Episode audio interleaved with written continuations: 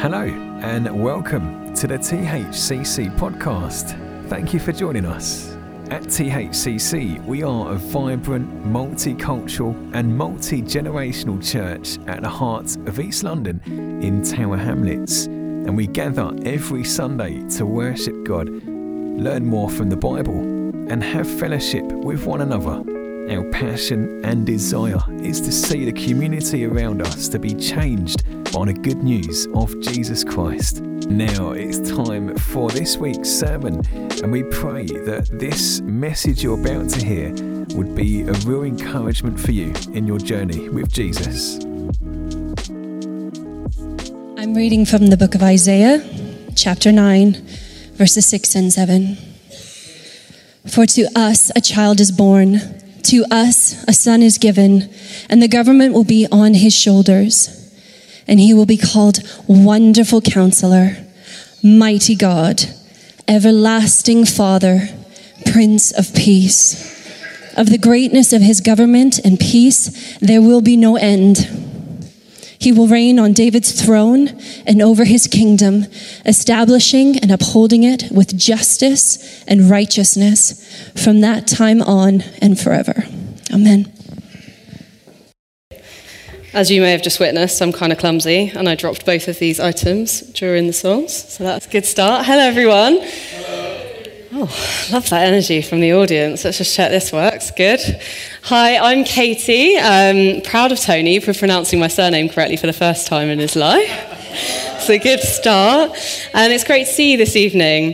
For anyone who doesn't know me, I'm just part of THCC. I, I come here and I call this my family. Now, it's December the, tw- uh, the 17th, and you didn't need me to tell you that, did you? Because even if you don't celebrate Christmas at this time of year, you genuinely know what the day is. Someone's got an advent calendar and they're harping on about the number of days left to Christmas. Because, of course, we are in countdown mode. It is less than 10 days away from cream egg season. the 26th of December is in our sights. Now, long-time lover of Cadbury and a strong haircut. My mum is in the audience this evening. I'm sure we can find a pair of kitchen scissors if you would like a fresh cut. Um, and you can imagine my distress when just under eight years ago, my life was turned upside down. The recipe for cream egg got changed. A pale imitation of the real thing, and nobody I knew believed me dead as their taste buds must have been, but Cadbury's confessed. And in an article from The Guardian, it reads Monday, 12th of January 2015, will go down in confectionery history as a bad day, a hurtful day. The day when it was revealed that Cadbury's cream eggs have changed forever. No longer Shall the eggshell be made from delicious Cadbury Dairy milk chocolate? It will instead be made from disgusting, foul, vomit inducing standard cocoa mixed chocolate. Now, anyone who writes this passionately, and boy did the author go on, is my kind of person. I actually had to redact some of this tweet from the time because I was too embarrassed to show you it tonight, and I will be removing it before I apply for jobs next year because I was not okay about this. And if you're wondering why I'm talking about cream eggs, I understand. Just be grateful that Tony gave me a time limit because originally this was two pages long. I, incre- I included a lot more of the article and there was a lot of cream egg metaphors throughout the sermon. But the answer is quite simple. So, Easter is what makes Christmas relevant, just as Christmas does to Easter. So, now we're going to talk about Christmas and Easter. And it's a story of hope for Christians around the world, and one that I want to share a piece of you, a piece of with you today. And um, I love Tatiana's testimony because it I could have sat down and not done this. It was so perfect for, for what I want to share with you. But I'm not going to assume that just because you're in church tonight that you know the Christmas story or, the Bi- or any part of the Bible, really. So I'm going to do the spark notes of the spark notes of the spark notes of the Bible just very quickly. Um, forgive me if you already know this and for the, for the fact that it's detail light, but I don't want to leave anybody behind. Okay, so the Bible is made up of loads of books. And you may have heard of the Old Testament and the New Testament. The Old Testament has 39 books, and it's the story of creation and God's relationship with his people before the birth of his son Jesus on earth. So, this part is full of hundreds of years of Jewish history, songs, poetry, laments, journeys. Noah and his ark, Jonah and his whale, all of that juicy good stuff is in the Old Testament. And it's also full of something called prophecies, which are words and promises from God about what will happen in the future. And they help us understand something of the nature of God, they encourage us, and they give us hope and assurance of the future and of the person of Jesus. And what Danielle just read to us, um, which is our main reading for this sermon, is from Isaiah, who was a prophet and wrote one of the books of the Old Testament. In the New Testament, we have 27 books. And it's the story of Jesus' birth onwards, AD and BC, um, and the stories of his life on earth from the forming of the early church, then ending with some spicy bits in Revelation at the end, which haven't happened yet on our timeline. This bit from Christmas to Easter, which is Jesus' life that we're talking about tonight, happens in the New Testament. And we get multiple accounts of it referred to in the Gospels, which are Matthew, Mark, Luke, and John. And there's three key moments that I want us to anchor our exploration of hope around tonight, and that is the manger, the cross, and the empty tomb. So, good news for the people who are here for the Nativity this evening. We are starting with the manger. Bad news is, I'm going to push us beyond the comfort of Christmas card. Because with our nativity sets and our Christmas tree toppers and our traditions, we can really risk sanitizing Christmas we can lose the context completely of what was actually going on in Bethlehem at the time. So, travel east with me for a moment. The year is about 1 BC, and the world that Jesus was born into was wild. Taxes were upwards of 60%. It was taxes on taxes and taxes. Lots of it was illegal. 10% of the population had everything, and 90% were largely slaves on their own land. Instead of taxes going into public systems, like we hope that they do here, um, they were just taken by rulers like King Herod, who's the villain of the Bible, of the Nativity story, just to make them richer. It was an oppressive, politically corrupt situation for ordinary people like Mary and Joseph. And one Bible scholar puts it like this Jesus was born into an essentially third world context under a military dictatorship. It was a society where everyone was coerced. Another one says this Certainly there was tension. No one likes to have a murderer living over them or be heavily taxed, which is a truth I think I'm sure we can all agree with tonight. Mary, as a virgin, is pregnant with Jesus and engaged to Joseph when Caesar calls a census. And from what I could understand from what I read, it was basically just to find out how much money he was going to get that year and work out what was owed to him. So Mary and Joseph start the long journey of somewhere around 80 miles from Nazareth to Bethlehem. On foot, maybe with a donkey. We like to assume so, don't we, when we're putting our nativity sets together. But please also understand women at this time were not a big deal. Um, and Mary's life was in danger for the shame she could have brought on her family if Joseph hadn't believed that she was pregnant with the Son of God. And God gave Joseph a vision telling him that it was the Messiah she was pregnant with. And this passage that we're looking at opens with For unto us a child is born, a son is given. Now, we've got the end of the story, but the Jewish people had been waiting for that prophecy to be fulfilled for 700 years. I don't know about you, but sometimes I can't even wait for the microwave to finish for three minutes without going off and doing something else. 700 years of waiting, of groaning in expectation, of hearing these stories handed down from father to son, mother to daughter, and of giving up hope. It's a fragile, difficult, politically corrupt time. And it kind of reminds me of another point in history. Well, plenty really, but the one I'm actually talking about is December 2022. Silence. Sorry, but this is not a fluffy story, and we do not live in fluffy times. It's time to be real. Now, if you don't know what BeReal is, thank goodness there's at least one teenager in the room. Um, it's social media's latest answer to mine for authenticity in this generation, to get beyond the heavily edited life highlights that appear on other platforms. BeReal notifies you once a day at a random time and it uploads a photo from your front and back camera of whatever you're doing, however it finds you in the moment. So, let's be real. This is our two minute moment of the day to admit to ourselves what's really going on inside. It feels hard right now to trust governments, to feel secure, to understand the economy, to reckon with climate change, and that's just on the outside. In Hebrews, hope is described as an anchor for our souls. So, if hope is an anchor, it needs to be attached to something to keep us steady. Often hidden deep below the surface, it can be a pretty vulnerable place. And so, my question to you, and don't worry, this is not an audience participation situation, is what is your hope in tonight?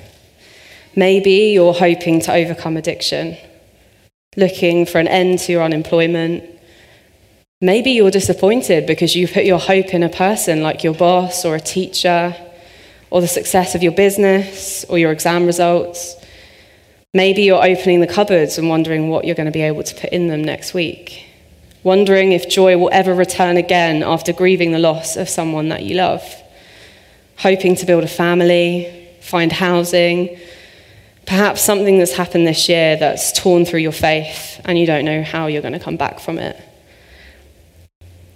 Maybe you know, oh, you know hope like an old friend and you're full of joy, which is great for you, but please just do it away from the rest of us. No, honestly, if you are feeling hopeful, that's wonderful. We need a lot of hope in the world. And I don't know what it is for you, but I know it's deep down thing because humans are hardwired to be meaning making machines we it's what separates us from the other animals right you know in ecclesiastes 3 verse 11 it says that god has set eternity in the human heart yet no one can fathom what god has done from beginning to end that can actually be quite an uncomfortable reality to live in on the one hand, we know there must be more than this, and we have eternity in our hearts. It's the way we were created by an eternal God.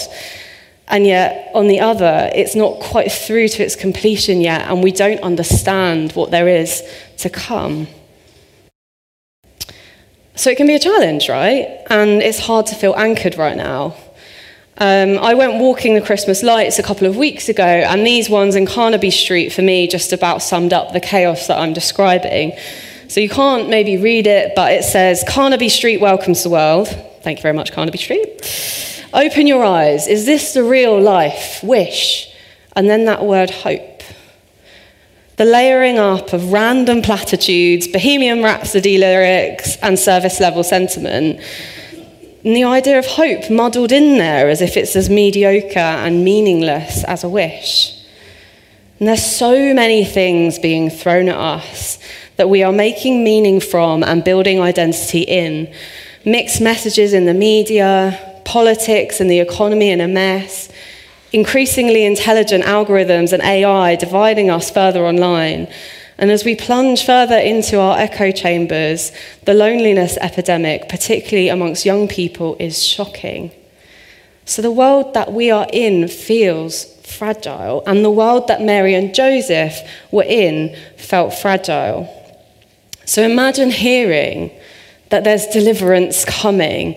The Messiah that you've been promised from generation to generation of your family, 700 years, is on his way. The meaning of Messiah is anointed one, meaning that Jesus was the chosen one to save the world. And I don't know about you, but if the Savior is, of the world is coming, and I'm living in 1 BC, I'm really going to be pretty hopeful that my tax bill is going to be cut as part of that deliverance.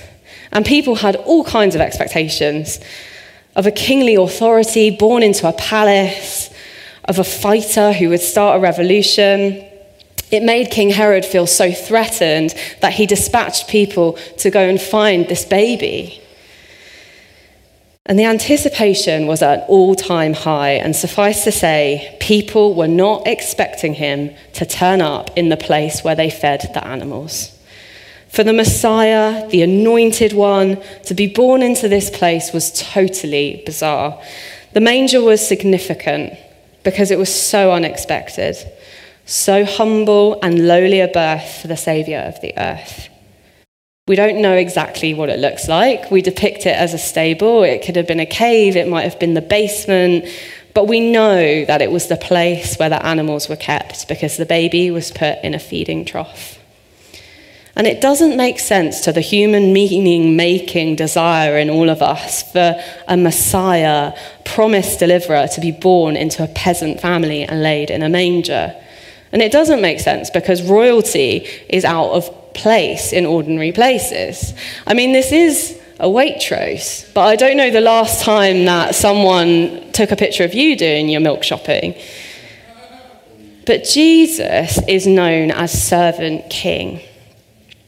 In Mark, it says, The Son of Man did not come to be served, but to serve, to give his life as a ransom for many. It's an upside down kingdom. The manger is low down and humble for a reason, and the sign is loud and clear. This birth is one for everyone. Okay, so let's move to the cross. And let me introduce you to the person of Jesus, which Tatiana already did so beautifully this evening. He is the radical rabbi, the fulfillment of the prophecies of the Old Testament. And his birthplace was not the only unusual thing about him, because Jesus was fully man and fully God. And this is one of the beliefs that separates Christianity from other world faiths that Jesus was God, not a teacher, not a prophet, he was the living God. Jesus walked this earth as a human, understanding human pain, human loss, human temptation and suffering, but that he lived blamelessly and never sinned, so that he could die for our sins and rise again to conquer death for our sake. So, fully man. Jesus is no stranger to human pain. And when I asked you at the start what you're hoping for, Jesus knows what that feels like. Because Jesus was born into poverty. He took his first breath in a manger, destitute and poor. Jesus was a refugee, an immigrant. His family had to flee to Egypt to avoid being killed. Jesus faced grief. The shortest verse in the Bible is two words long, and it's Jesus wept. Weeping isn't a little single kind of dramatic tear down, the, down your face. Weeping is abandoned to your grief. Jesus knew exhaustion. He needed rest, and he retreated from the crowds. Jesus knew stress, so much so that he sweat drops of blood. Jesus was opposed. He experienced political and religious opposition. This was a death plot. Jesus was betrayed by more than one of his closest friends. Jesus was mocked by the very same crowds who praised him barely a week or so before. And Jesus felt forsaken by God. He cried out. And in John 16, we find Jesus telling his disciples what's going to happen in the days leading up to and after the cross. And for me, this is my most reassuring part of the Bible um, because he's telling them who his hope is anchored to in spite of his worldly troubles. In a heavenly Father who says, I will never leave you nor forsake you. Jesus knows that he is the fulfillment of the promise and he has to go and die on a cross. And he knows his disciples will leave him and that he'll face that ultimately alone. But he says, I have told you these things so that in me you may have peace. In this world you will have trouble, but take heart, I have overcome the world.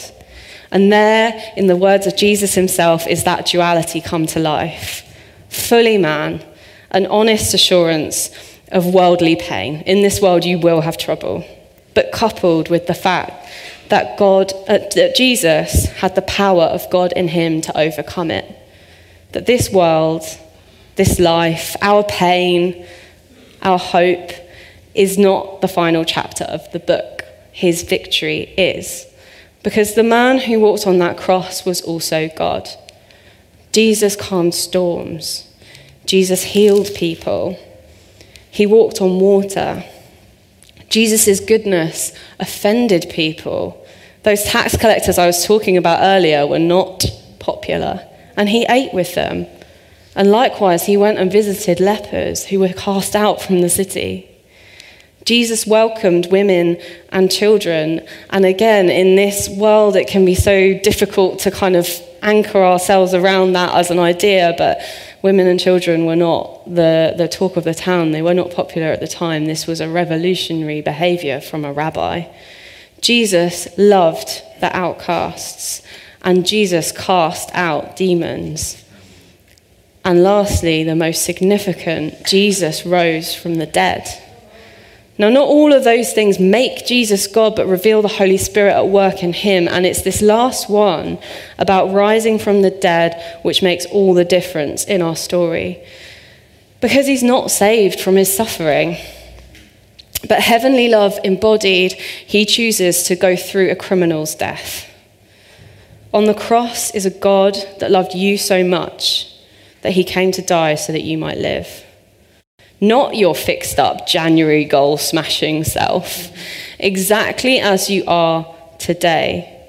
Incomplete, hoping, struggling, trying, restless, excited, whoever you are, wherever you are, wherever this story meets you, that is the you that he came to save. And in doing so, he comes down and draws a line from the lowest place to the highest place and he spreads his arms from east to west. That birth was for everyone, which becomes the death that was for everyone. To anchor us to that same heavenly hope that he had as he walked to the cross. Because we were left, if we were left to hope in ourselves, the world would never quite get there. Okay, so time to bring it home because it doesn't end there on the cross. Remember my cream egg? At Easter, we have Easter eggs that represent the empty tomb. So we're now in about 33 AD, three days after Jesus died. Now, picture how people are feeling 700 years waiting for the Messiah, about 30 years with him, and then he's gone. In fact, we don't really have to imagine it much because there's a story in the Bible about two of Jesus' disciples who he overhears saying this the chief priests and our rulers handed him over to be sentenced to death, and they crucified him. But we had hoped that he was going to be the one to redeem Israel. And what's more, it's the third day since all this took place. So they're pretty skeptical and they've pretty much lost hope. But then they learn about the empty tomb, and Jesus reveals himself to them. Death has been beaten and then they see Jesus ascend to heaven, and history is changed forever.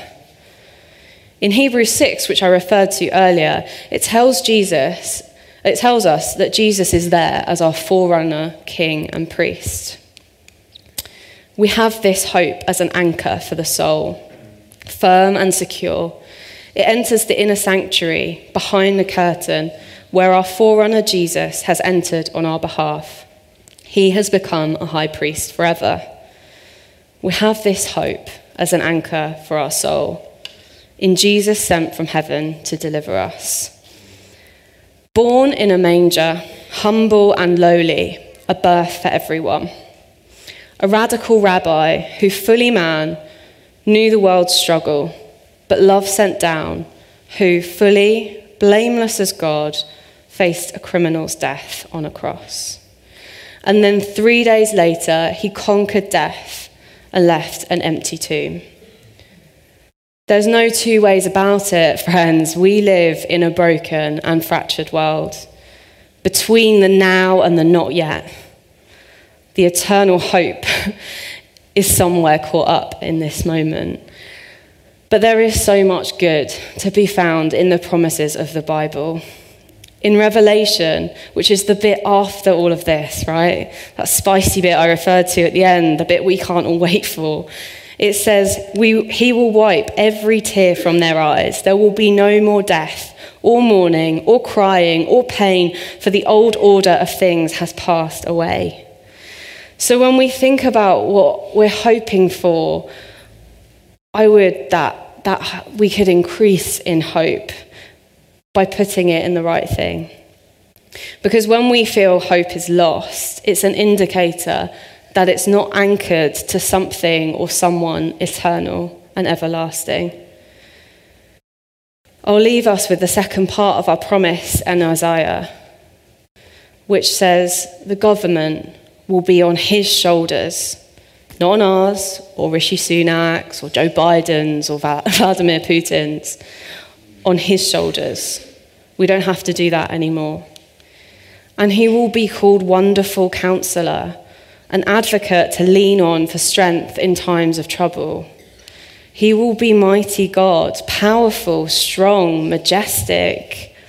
It was a humble birth, but it's from a mighty king. Everlasting Father, he has no end. He, his love and his, his being and his wholeness will not grow weary like we do. Prince of Peace.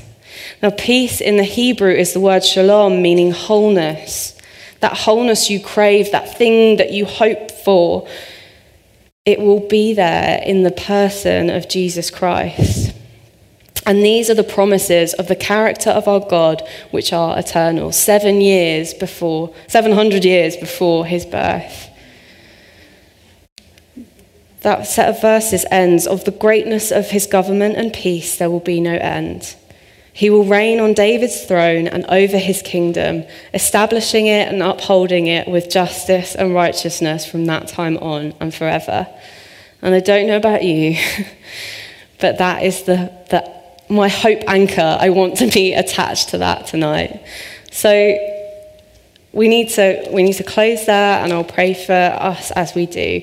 Um, but if you felt in your heart this evening that, oh, maybe my hope's not there, this thing this year really let me down, or I'm really struggling with grief and I don't know where to place it, then please do speak to somebody that you've seen at the front tonight. We'd love to pray with you. We also have um, some little books called Is Christmas Unbelievable by Rebecca McLaughlin. Um, they're going to be on the uh, tea and coffee stand at the back and at the basher table, and we'd love for you to take one completely free of charge. And I'm going to pray for us now as we close and go into another time of worship. Father, thank you that you did not just sit up in heaven, aloof and away from us. Lord, that you saw us in our pain, in our discomfort, and you walked with us on earth so that we might live. That you didn't do that in a numbers counting exercise, but that you did that for the one that you were the shepherd that left the 99 and came for the one, because each and every one of us in our unique creation is so treasured and so precious to you that you would die on a cross to save our souls. Lord, I just pray for anybody in this room who is feeling hopeless, who is feeling anxious, who is lost, who is lonely, that they would know family in this place, that they would know a father in you. And we thank you so much for the sacrifice that you made and for conquering death for something that we could never have done by ourselves. Amen.